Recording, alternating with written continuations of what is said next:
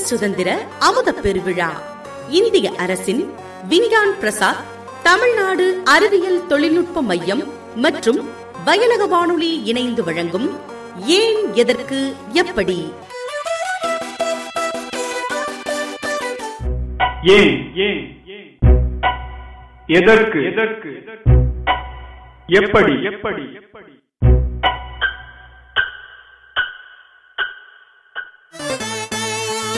இது ஒரு அறிவியல் சார்ந்த தொடர்.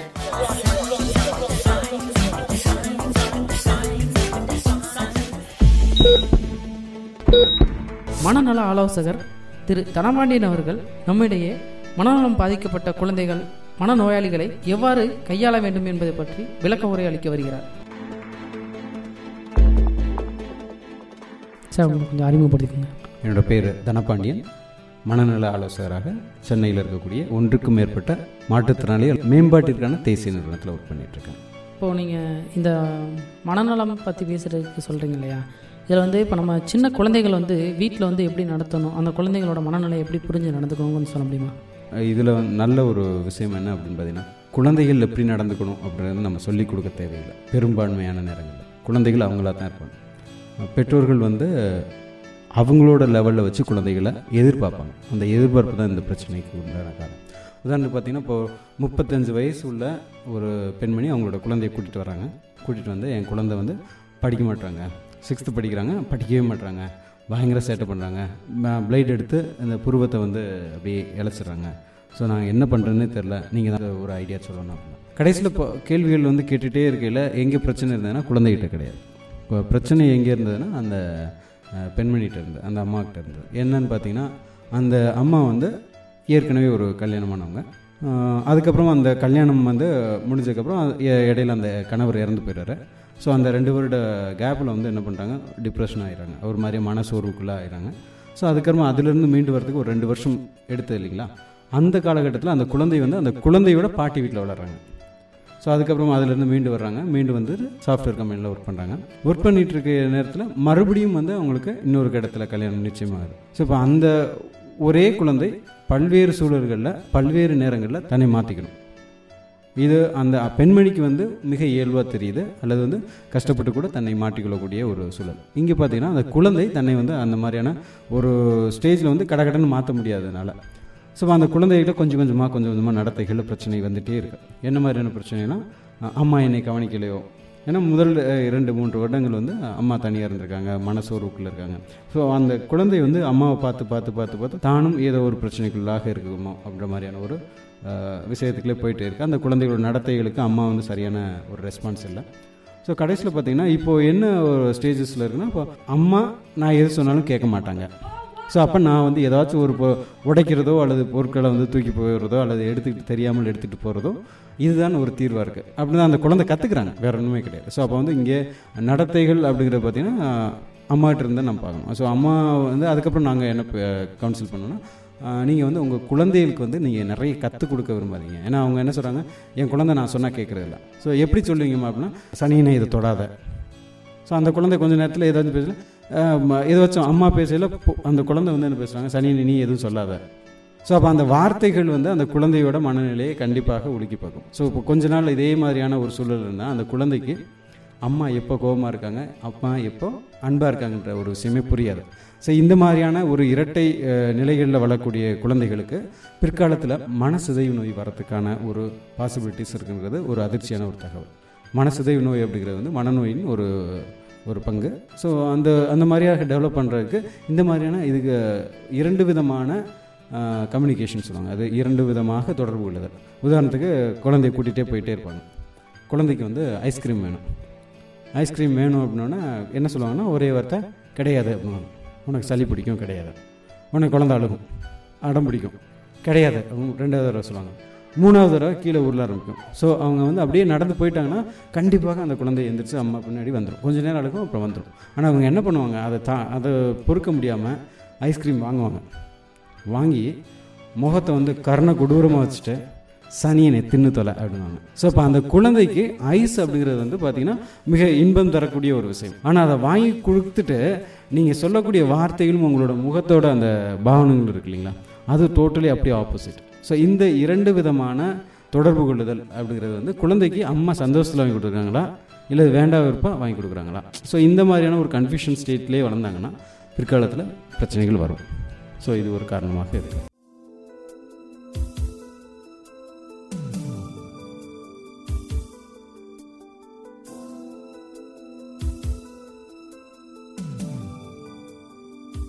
அதாவது பெற்றோர்கள் எப்படி இருக்கணும்னு சொல்கிறீங்க அதாவது இந்த மாதிரிலாம் குழந்தைகளை நடத்தலாம்னு சொல்கிறீங்க சில நேரங்களில் அவங்க வந்து அந்த குழந்தைங்களை வந்து எப்படிலாம் கவனிச்சுக்கிட்டா எப்படி அந்த குழந்தைய புரிஞ்சு நடந்துக்கணும் அப்படின்னு கொஞ்சம் சொன்னீங்கன்னா அவங்க சரி நடந்துக்கும்.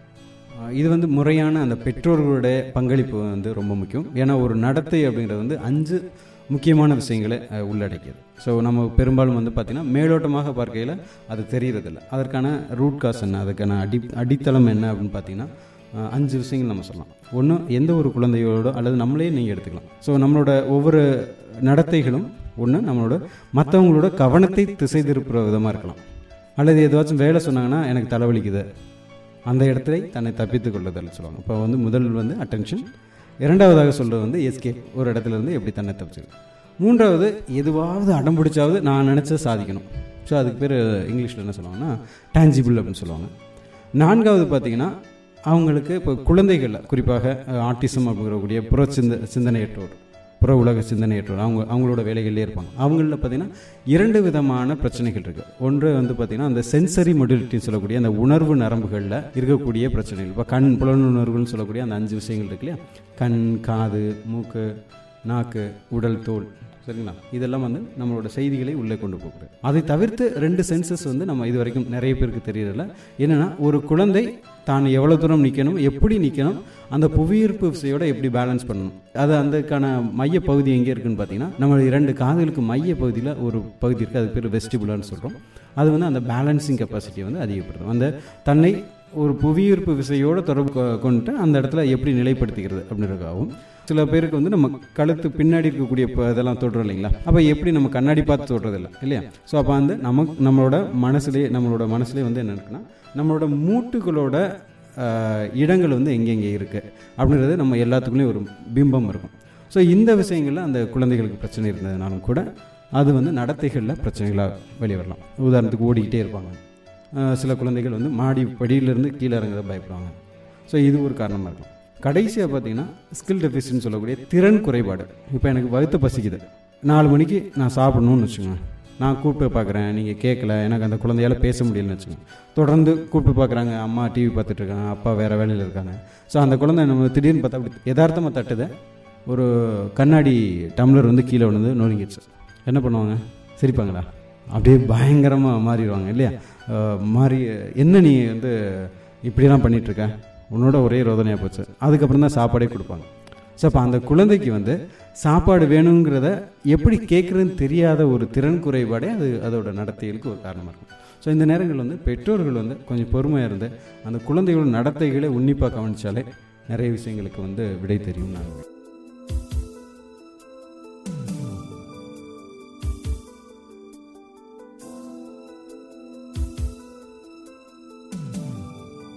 இப்போது இந்த குழந்தைகளுக்கு வந்து மன வளர்ச்சி எப்படி பாதிக்கப்படுது? நம்ம வீட்டில் எப்படி நடந்துக்கணுன்றது சொன்னீங்க இல்லையா? இப்போ சில பெரியவங்க வயசானவங்க இவங்கெல்லாம் வந்து மன வளர்ச்சி குன்றிடுறாங்க இதுக்கு என்ன காரணம்? இதுக்கு என்ன மாதிரி வீட்டில் நடந்துக்கணும்? கொஞ்சம் ட்ரீட்மெண்ட் எப்படி இருக்கணுன்றது மாதிரி கொஞ்சம் சொன்னால் நல்லாயிருக்கும் இங்கே பொதுவான ஒரு விஷயம் இப்போ வந்து பெரியவங்களுக்கு மன வளர்ச்சி குன்றுதல் அப்படிங்கிற ஒரு விஷயம் வராது. பதினெட்டு வயசுக்கு கீழாக இருக்கக்கூடிய குழந்தைகளில் மன வளர்ச்சியில் ஏதாவது ஒரு மாற்றம் ஏற்படுதுன்னா உதாரணத்துக்கு அந்த குழந்தை வளர்ச்சி நிலையிலே கழுத்து நிற்கிறது. இந்த பக்கம் வலது பக்கம் இடது பக்கம் பிறண்டு படுக்கிறது. உட்கார்றது நின் நிற்கிறது ஒரு வார்த்தை மாமா தாத்தா பாப்பா அந்த மாதிரி ஒரு வார்த்தை பேசுறது. அப்புறம் ரெண்டு வார்த்தை சேர்த்து பேசுறது. ஒரு வாக்கியமாக பேசுறது. அதுக்கப்புறம் நடக்கிறது ஓடுறது. இது எல்லாமே ஒரு ஒவ்வொரு குழந்தைகளுக்கும் பொதுவாக இருக்கக்கூடிய அந்த வளர்ச்சி நிலைகள். இந்த நிலைகளில் ஏதாவது தாமதம் ஏற்பட்ட அந்த தாமதத்தினால் அந்த குழந்தையோட ஒட்டுமொத்த வளர்ச்சி பாதிக்கப்பட்டுச்சுன்னு வச்சுக்கோங்க ஒரு பதினெட்டு வயசுக்குள்ளே இருக்கக்கூடிய குழந்தைகளை அப்படி பாதிக்கப்பட்டதுன்னா அதற்கு பேர் வந்து மன வளர்ச்சி குன்றிய நிலை அல்லது மூளை வளர்ச்சி குறைவு அப்படின்னு சொல்லுவாங்க. பதினெட்டு வயசு வரைக்கும் நம்மளை போலே மற்றவங்கள போலே இருந்துட்டு நல்ல ஸ்கூல்ல எல்லாம் படிப்பாங்க எல்லாம் பண்ணுவாங்க. ஏதோ ஒரு கட்டத்தில் அவங்களோட செயல்பாடுகள் அவங்களோட சிந்தனைகள் வந்து மற்றவங்களோட ஒப்பிடையில் ரொம்ப வித்தியாசமாக இருந்ததுன்னா. ஸோ அதுக்கு பேர் மனநோய். அப்போ மன வளர்ச்சி குன்றியது அப்படிங்கிறது ஒரு கண்டிஷன் நிலைப்பாடு. அதை வந்து நீங்கள் வந்து எந்த ஒரு மாத்திரைகள்னால நீங்கள் சரி பண்ண முடியாது.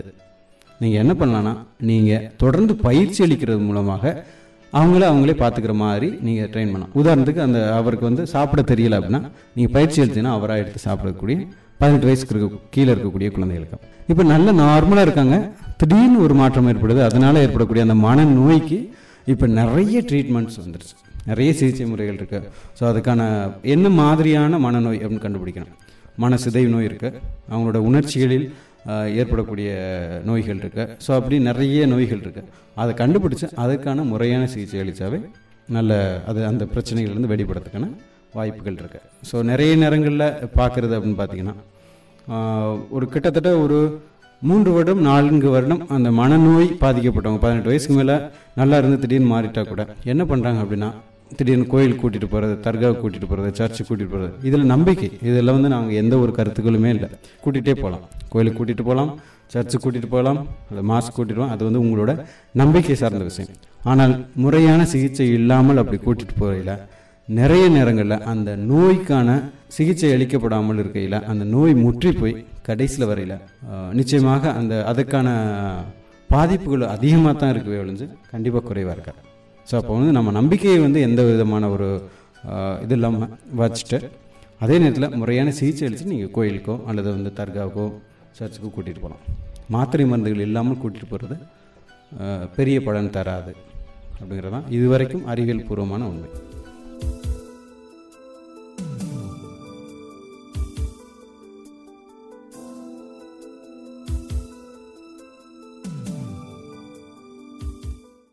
இந்த மனநோயில் வந்து பல வெரைட்டி சொன்னீங்க இல்லையா? அப்போ வந்து நிறையா மாற்றங்கள் ஏற்படும் அப்படின்னு சொல்லிட்டு. இதுக்கான அறிகுறி என்ன? இப்போ ஒருத்தவங்களுக்கு அந்த மாதிரி மனநோய் வந்துருச்சு அவங்கள எப்படி நம்ம கண்டுபிடிக்கிறது? அதுக்கான அறிகுறி சொன்னீங்கன்னா கொஞ்சம் நல்லா இது நம்ம பார்க்கையிலே இப்போ வந்து குடு பொதுவாக வந்து குடும்பத்தில் இருக்கக்கூடியவங்களுக்கு பெரும்பாலும் தெரியும் அல்லது நண்பர்களுக்கு கண்டிப்பாக தெரியும். என்ன பண்ணுவாங்கன்னா காரணமற்ற கோபம். திடீரென்று த தன்னோட காதில் யாரோ பேசுகிற மாதிரியான சத்தம் கேட்குறது யாருமே இல்லாத இடத்துல தானாக பேசுறது. ஸோ இந்த மூன்று விஷயங்கள் மிக மிக முக்கியமான அறிகுறிகள். தானாக பேசுறது காதில் யாரோ என்னை பேசுகிறாங்க சத்தம் போடுறாங்க அப்படின்னு சொல்கிறது அல்லது தேவையில்லாத கோபம் தேவையில்லாத சந்தேகம் எந்த ஒரு ஆதாரம் மட்டும் சந்தேகம். அவங்க என்னை கொல்ல பார்க்குறாங்க. அவங்க எனக்கு சோத்தில் விஷம் வச்சுட்டாங்க நான் சாப்பிட மாட்டேன் அப்படின்னு சொல்லி அந்த சாப்பாடே ஒதுக்கிடுவாங்க. இப்போது இந்த மாதிரியான சூழல்களில் அதுக்கு பேர் வந்து ஸ்கீசோஃபேனியான்னு நாங்கள் சொல்லுவோம். மனசிதைவு நோய். என்ன பண்ணுவாங்கன்னா இவங்களோட மனம் ஒரு மாதிரியாகவும் உடல் ஒரு மாதிரியாகவும் சில செயல்படக்கூடிய ஒரு நிலை. ஸோ இந்த நேரத்தில் இந்த கண்டிஷன் நம்ம குறைக்கணும் அப்படின்னா கண்டிப்பாக சிகிச்சை வந்து எவ்வளோ சீக்கிரமாக ஸ்டார்ட் பண்ணுறோமோ ஸ்டார்ட் பண்ணோம்னா சரியான தீர்வாக இருக்கும். இன்னும் சில அறிகுறிகள் பார்த்திங்கன்னா மனவெழுச்சி நோயின்னு சொல்லுவாங்க. அதாவது என்ன பண்ணுவாங்க பேசுகிறது வந்து மிக அதிகமாக பேசுவாங்க. ஒரு மாதிரி நீங்கள் அவங்ககிட்ட போய் நீங்கள் கொஞ்சமாக நீங்கள் டிஸ்டர்ப் பண்ணால் கூட அவங்க வந்து கோவப்படுவாங்க அவங்களுக்கு கடவுள் நான் அப்படின்ற மாதிரியான ஒரு எண்ணம் இருக்கும். இந்த உலகத்திலே நான் தான் பெரிய ஆள் இருக்கும். அவங்களோட எண்ணங்கள் பார்த்தீங்கன்னா நிகழ்வுகளில் நடக்க முடியாத எண்ணங்களாக இருக்கும். உதாரணத்துக்கு வந்து நான் வந்து இன்னும் ஒரு ரெண்டு வருடத்தில் நான் வந்து ஒரு ஃப்ளைட் வாங்கிடுவேன் இந்த ஊரையே நான் வந்து கண்ட்ரோல் பண்ணிடுவேன் நான் ஒரு வார்த்தை சொன்னால் இந்த மாவட்டமே என்னை கேட்கும் ஸோ அந்தளவுக்கு ஸோ இது வந்து நடைமுறையில் சாத்தியமில்லாத விஷயங்களை பேசிக்கிட்டே இருப்பாங்க. அவங்கள பற்றி த அது வந்து தன்னை பற்றியான தற்பெருமை வந்து அதிகமாக இருக்கும். இதெல்லாம் அந்த நோய்க்குருக்கான சின்ன சின்ன அறிகுறிகள். சில கிராமங்களில் பார்த்திங்கன்னா நம்மளை கேலி பண்ணுறக்கா மாப்பிள்ளை நாங்களாம் அந்த காலத்தில் அப்படி. ஸோ இதெல்லாம் வந்து நோய் அறிகுறியை நம்ம எடுத்துக்க தேவையில்லை. சிலர் தொடர்ந்து இதே மாதிரியான செயல்பாடுகளில் மிக அதிகமாக செயல்படுகையில் அவங்களோட செயல்கள்னால அவங்களுக்கும் மற்றவங்களுக்கும் தீங்கு விளைவிக்கிற மாதிரி இருந்ததுன்னா உடனடியாக மருத்துவ சிகிச்சை கண்டிப்பாக தேவை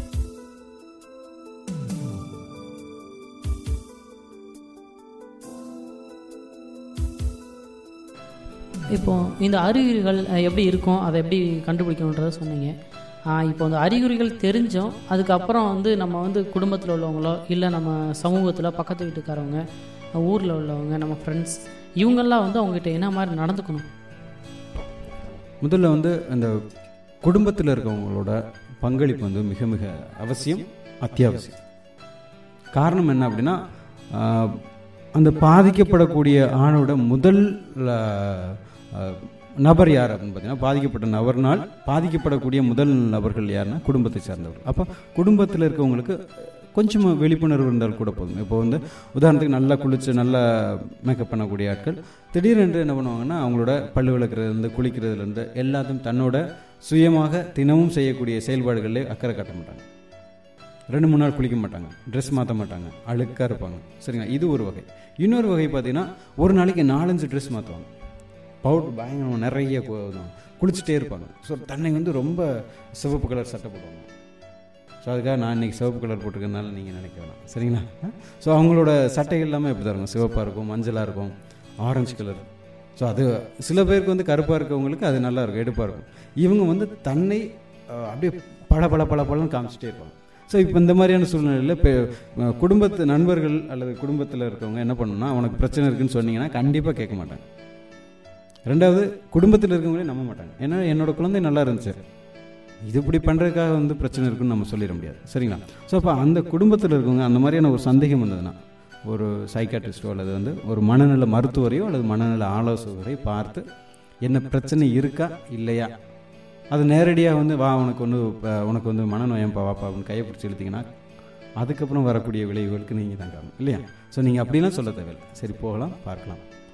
ஸோ அப்போ அங்கே போய் பார்க்கலாம் தெரியும் உண்மையிலே அவருக்கு வந்து மனநோய் இருக்கா அப்படின்ற ஒரு இதை தெளிவு பண்ணிக்கலாம். இரண்டாவது விஷயம் மனநோய் இருந்ததுன்னா சில நேரங்களில் மனநோய் இருக்கிறவருக்கு அவருக்கே தெரியறதில்ல தனக்கு நோய் இப்போ தலைவலி காய்ச்சல் இருந்தால் எப்படி நம்ம சொல்கிறோமோ அது மாதிரியான ஒரு விழிப்புணர்வு இல்லாத வந்து இன்சைட் இல்லை அப்படின்னு நாங்கள் சொல்லுவோம் இன்சைட்னா தனக்குள்ள விஷயங்கள் என்ன இருக்குது என்ன இல்லை அப்படிங்கிறது அவங்களால புரிஞ்சுக்க முடியாது. அதனால தான் நீங்கள் மனநோய் உள்ளவங்ககிட்ட போய் உனக்கு வந்து ஏதோ பிரச்சனை இருக்குப்பான்னு சொன்னீங்கன்னு எனக்கு என்ன பிரச்சனை? உனக்கு தான் பிரச்சனை. சரிங்களா? ஸோ இதுதான் பிரச்சனை. என்னன்னா தனக்கோட பிரச்சனையே தனக்கே தெரியாமல் அவங்க இருந்துகிட்டே இருப்பாங்க. ஸோ இதற்கு முழுமையான சிகிச்சை கொடுத்தோம்னா அந்த ஃபஸ்ட்டு இருக்கக்கூடிய சார் சொன்ன மாதிரி சிம்டம்ஸ் எல்லாம் குறையும். அந்த காதில் சத்தம் கேட்குறது தனக்கு தானே பேசுகிறது இதெல்லாம் குறைஞ்சதுக்கப்புறம் தான் நீங்கள் வந்து சைக்கலாஜிக்கலாக நீங்கள் ட்ரீட் பண்ணணும். மன மன ஆலோசனை எல்லாம் அப்போ தான் ஈடுபடும். சரிங்களா? ஸோ இதை தவிர்த்து வந்து நேரடியாக நீங்கள் போயிட்டு உனக்கு பிரச்சனை இருக்குது நீ வரணும் அப்படின்னு சொன்னீங்கன்னா கண்டிப்பாக அவங்களுக்கு அந்த விழிப்புணர்வு இல்லாதனால உங்களோட சண்டை போடுறதுக்கான வாய்ப்புகள் இருக்குது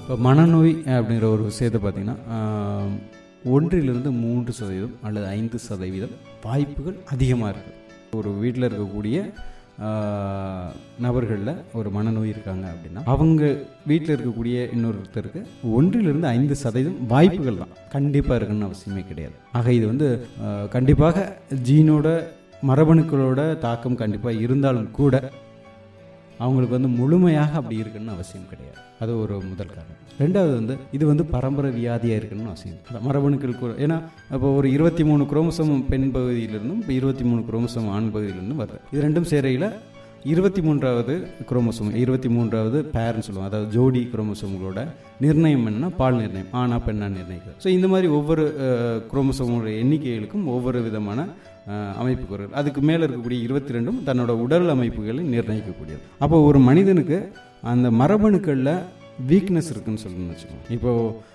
என்னோட வீட்டில் அம்மா அப்பா இருக்காங்க. அவங்களுக்கு எங்கேயாச்சும் ஒரு பிரச்சனை இருக்குது அப்படின்னா அந்தக்கான கொஞ்சமான தாக்குதல் என்னோட ஜீன்லையும் இருக்க வாய்ப்பு என்னோட மரபணுக்களில் இருக்கிறது வாய்ப்பு இருக்குது ஸோ அந்த நேரத்தில் சமூகம் அவருக்கு கிடைக்கக்கூடிய ப்ரெஷர் அவருக்கு கிடைக்கக்கூடிய அனுபவங்கள் இதெல்லாம் வந்து அவர் நெருக்கடியாக அவருக்குள்ளே ஆளாக்கிட்டே இருந்தேன்னு வச்சுக்கோங்க ஓரளவு வரைக்கும் தான் அது தாங்கும். அதுக்கப்புறம் அப்படியே உடையிறதுக்கான வாய்ப்புகள். அப்போது உலகத்தில் இருக்கக்கூடிய எல்லோருக்குமே மனநோய் அப்படின்ற ஒரு விஷயம் வர்றதுக்கான வாய்ப்புகள் சாத்தியக்கூறுகள் இருக்குது ஆனால் என்ன அப்படின்னு பார்த்தீங்கன்னா யாருக்கெல்லாம் மரபணுக்களில் கொஞ்சம் கொஞ்சம் வீக்னஸாக இருக்கோ அந்த மாதிரியான குடும்பங்கள் வாய்ப்பு இருக்குது சரிங்களா? அப்போ வந்து மரபணுக்களில் இருக்கக்கூடிய வீக்னஸை கண்டுபிடிக்க முடியுமா அப்படின்னு பார்த்தீங்கன்னா நேரடியாலாம் கண்டுபிடிக்க முடியாது. என்ன அப்படின்னா அந்த குடும்பத்தில் இருக்காங்கன்னா அடுத்து அந்த மாதிரி வராமல் இருக்கிறதுக்கான நடவடிக்கைகள் நம்ம எடுக்கலாம். உதாரணத்துக்கு அவங்கள மகிழ்வாகவே வச்சுக்கலாம். ஸோ இதுவாச்சும் சிம்டம்ஸ் கொஞ்சமாக தெரியல. இப்போ வந்து தன்னை வந்து சமூகத்திலேருந்து ரொம்ப விலைக்கு வச்சுருப்பாங்க. யாரோடையும் பார்த்தீங்கன்னா ரொம்ப எரிஞ்சு விடுவாங்க. காரணங்களற்ற கோபம் வரும். காரணங்களற்ற சந்தேகம். இந்த மாதிரியான கொஞ்சம் வரையிலே நீங்கள் வந்து முறையான சிகிச்சை ஸ்டார்ட் பண்ணிட்டீங்கன்னாவே பிரச்சனை இருக்காது அப்போ வந்து இது வந்து பரம்பரை அப்படிங்கிறது வந்து நூறு சதவீதமும் கிடையாது. ஒரு ஐந்து சதவீதம் வாய்ப்புகள் இருக்குது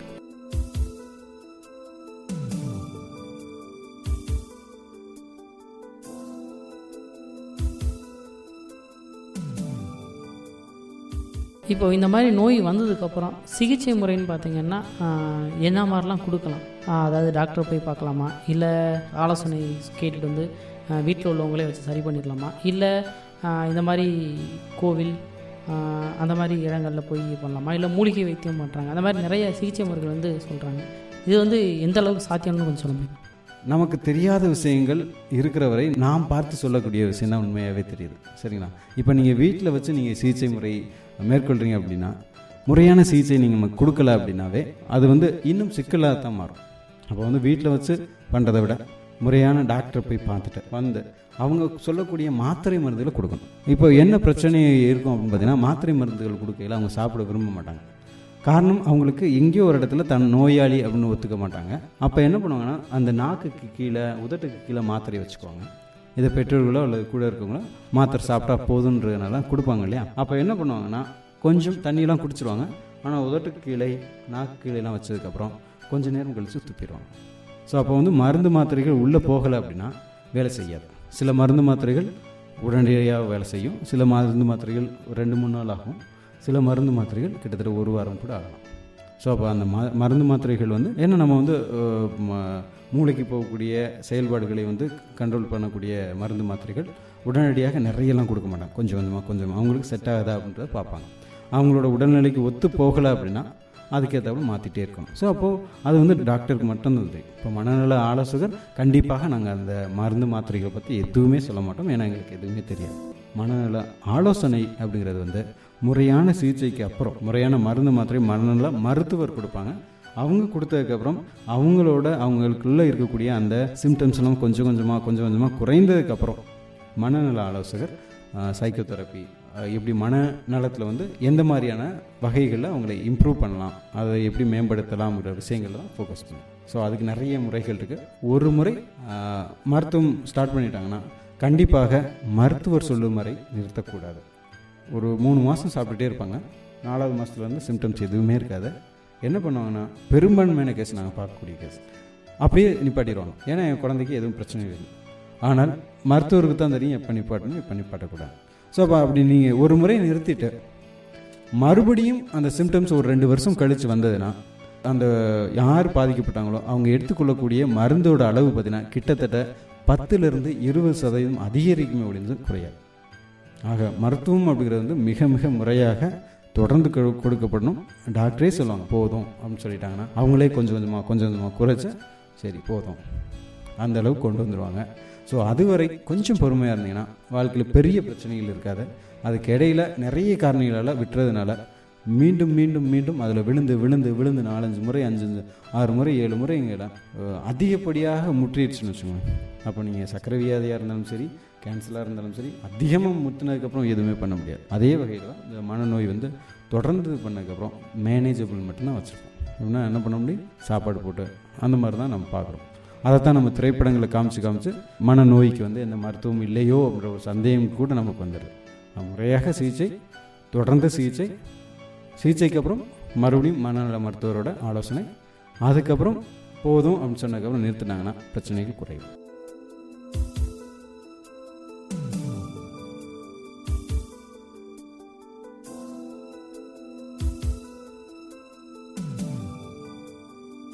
ஸோ இப்போது இதெல்லாம் மன நம்மளோட மனநோய் சார்ந்த விஷயங்கள் நம்ம பேசும் சரிங்களா? மனநோய் என்ன பண்ணுறது அப்படின்னு பார்க்கணும் இப்போ குழந்தைகள் நார்மல் குழந்தைகள் அதாவது வழக்கமாக இருக்கக்கூடிய குழந்தைகளாக இருக்கட்டும் அல்லது வந்து மனநல வளர்ச்சி குறைவான குழந்தைகளாக இருக்கட்டும் கிராமப்புறங்களில் இருக்கக்கூடிய குழந்தைகளுக்கு எந்த விதமான தூண்டுதல் அறிவுத்திறனை வளர்க்கக்கூடிய தூண்டுதலுக்கான விளையாட்டுகள் இருக்கா அப்படின்னு கேட்டிங்கன்னா உண்மையிலே மிக மிக அதிகமாகவே இருக்குது நகர்ப்புறங்களை விட இங்கே வந்து அதிகமாக இருக்குது எப்படின்னு பார்த்தீங்கன்னா நம்மளோட புலன் சார்ந்த விஷயங்களை தூண்டுதல் மூலமாக நம்மளோட அறிவு வளர்ச்சியை வந்து தூண்டப்படலாம் உதாரணத்துக்கு வந்து நம்மளோட கண்கள் கண்கள் மூலமாக தூண்டுதல் காதுகள் மூலமாக தூண்டுதல் தொடு உணர்ச்சி மூலமாக தூண்டுதல் நுகர்தல் டேஸ்ட் சரிங்களா? ஒரு குழந்தை பிறந்து பேர் வைக்கிறதுக்கு முன்னாடி நம்ம ஊரில் என்ன பண்ணுவாங்க? பெரும்பாலும் என்ன பண்ணுவாங்க? சீனி பால் வைப்பாங்க இல்லையா? பால் வச்சுட்டு காதுக்குள்ளே பேர் சொல்லுவாங்க. இது ரெண்டுமே பார்த்தீங்கன்னா அந்த சுவை உணர்வை தூண்டுவதற்காகவும் அந்த காது வழியாக தூண்டுதல் ஆடிட்டரி ஸ்டிமுலேஷன் சொல்லுவாங்க. அதாவது செவி வழி தூண்டுதல் அது மூலம் செய்வோம். அப்புறம் குழந்தை பிறந்துடுது பிறந்ததுக்கப்புறம் என்ன பண்ணுவோம்? தொட்டியில் போட்டு என்ன பண்ணுவாங்க? ஆட்டுவாங்க இல்லையா? ஸோ அந்த தொட்டி அப்படிங்கிறது வந்து தொட்டியில் ஆட்டையில் என்ன பண்ணுவாங்க? என்னைக்காவது பேராகிராஃப் சொல்லி ஆட்டியிருக்காங்களா என் கண்ணே உறங்கு அப்படிலாம் சொல்ல மாட்டாங்களே. என்ன பண்ண அந்த ஒரு ஃப்ளோ இருக்கும். என் கண்ணே உறங்கு. ஸோ அந்த ஒரு விதமான ஒரு ரிதமிக்கான ஒரு இதில் பாடையில் அந்த குழந்தை அதை விரும்பி கேட்கும். அந்த தாளாட்டு பாடிட்டு ஆட்டையில் செவி வழியாகவும் கிடைக்கிது.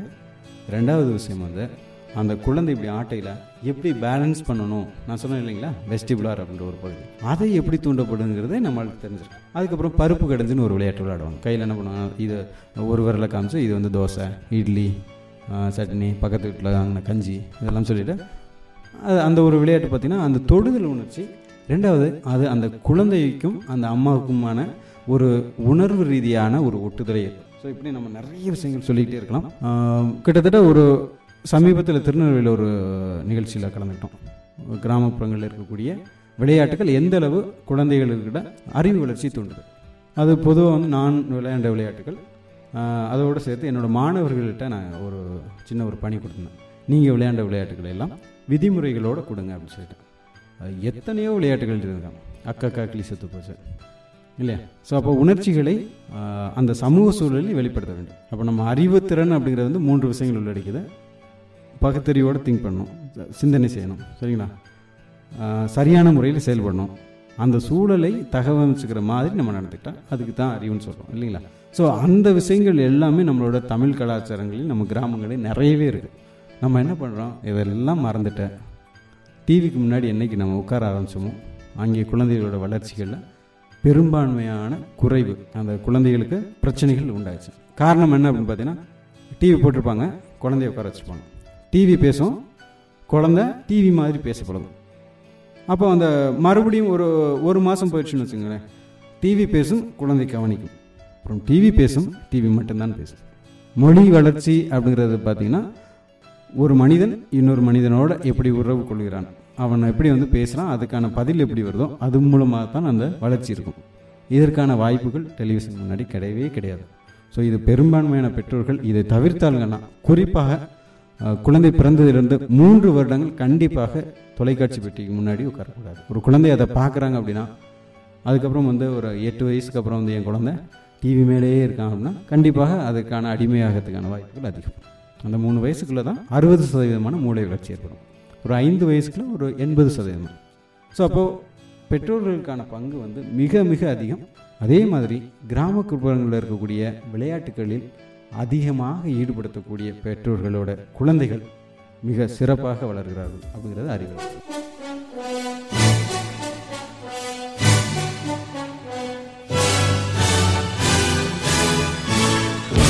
ஏன் பூமி சுற்றுவதை நம்மால் உணர முடியவில்லை? எப்படி மீன்கள் சுவாசிக்கிறது? நிலநடுக்கம் எப்படி ஏற்படுகிறது? ஃப்ளைட்டில் வந்து பிளாக் பாக்ஸ் எதுக்கு யூஸ் பண்ணுறாங்க பாம்புக்கு காது உண்டா? வயர்லெஸ் சாதனங்கள் எப்படி இயங்குகிறது? போனை கண்டுபிடித்தவர் யார்? மழைத்துளி ஏன் கோள வடிவில் இருக்கு? உலகத்தில் வந்து உயர்ந்த கட்டிடம் எது? போன்ல பேசின முதல் வார்த்தை எது? பறவைகள் மட்டும் எப்படி பறக்குது?